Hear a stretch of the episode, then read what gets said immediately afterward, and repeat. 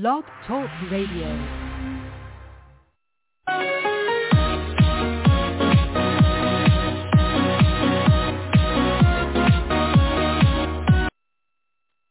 Hello again, everybody. Yeah, you got it. You guessed it, Chester. No, no shit, Sherlock.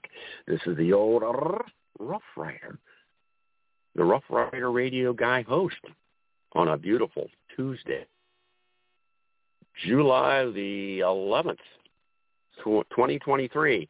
7-Eleven, baby. It's a lucky day indeed. Our, for our 595th podcast to date entitled, appropriately so, Trump, Apocalypse Now. Colonel Kurtz to the white courtesy phone. Let's begin, amigos. Here we go. We're just make, we're just gonna pull this right out of our tush, unscripted, totally spontaneous, and as always, scintillating. Woo!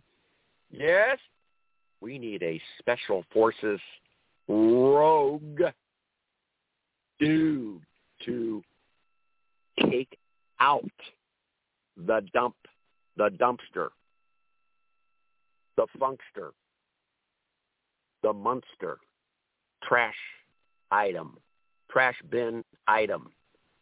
Donald P. We need a special forces guy like, what was it, an Apocalypse Now? The movie in 1980s by uh, Francis Ford Coppola. Martin Sheen was captain or major.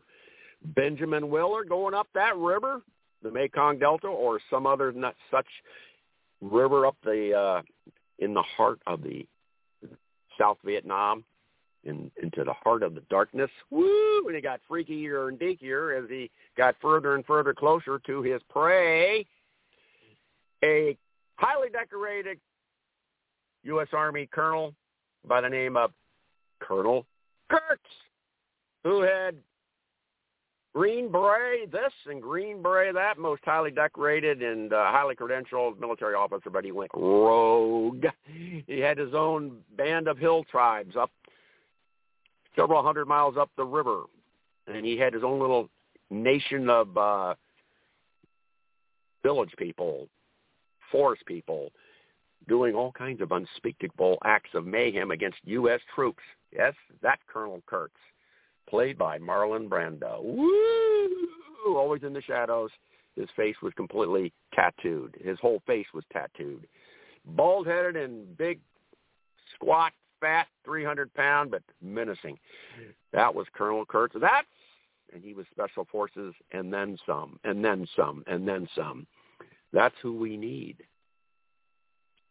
to go after Trump. Yeah.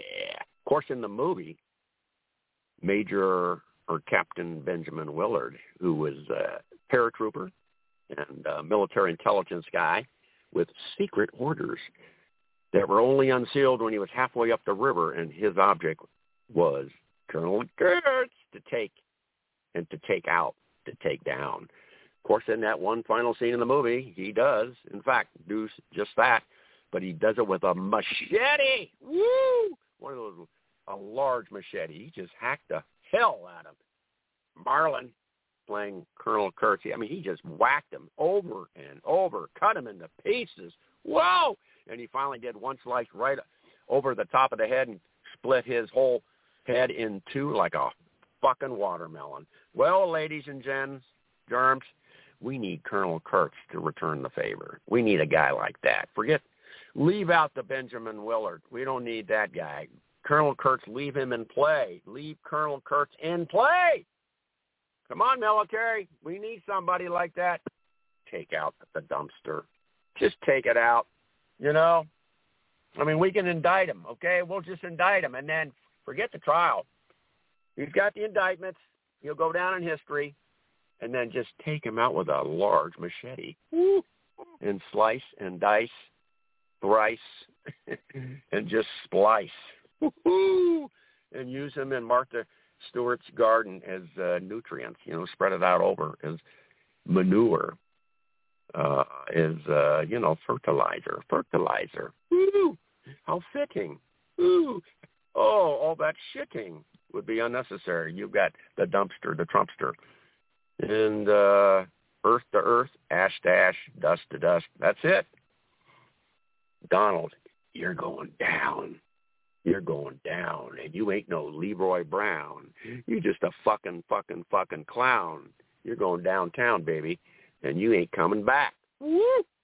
So, thanks, Martha Stewart, for you, the use of your plot for the remainder, remains of Donald T hyphen hyphen R U M P T Rump, the biggest ass this side of uh, the Mekong Delta. Woo! So there you go, boys and girls. Apocalypse now. Colonel Kurtz to the white courtesy phone. Whee! Thank you, Donka. Donka, thank you. Big Gates. Auf Wiedersehen. Auf Wiedersehen. Cowabunga. And remember, stay well, keep it lit.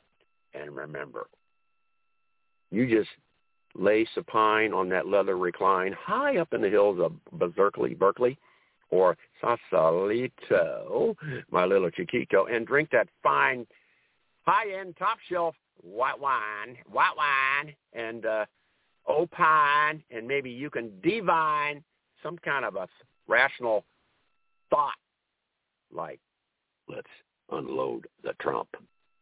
Let's put him in the trunk of history and then drop him overboard with a heavy weight so he goes to the bottom of the sea like the fucking Titanic.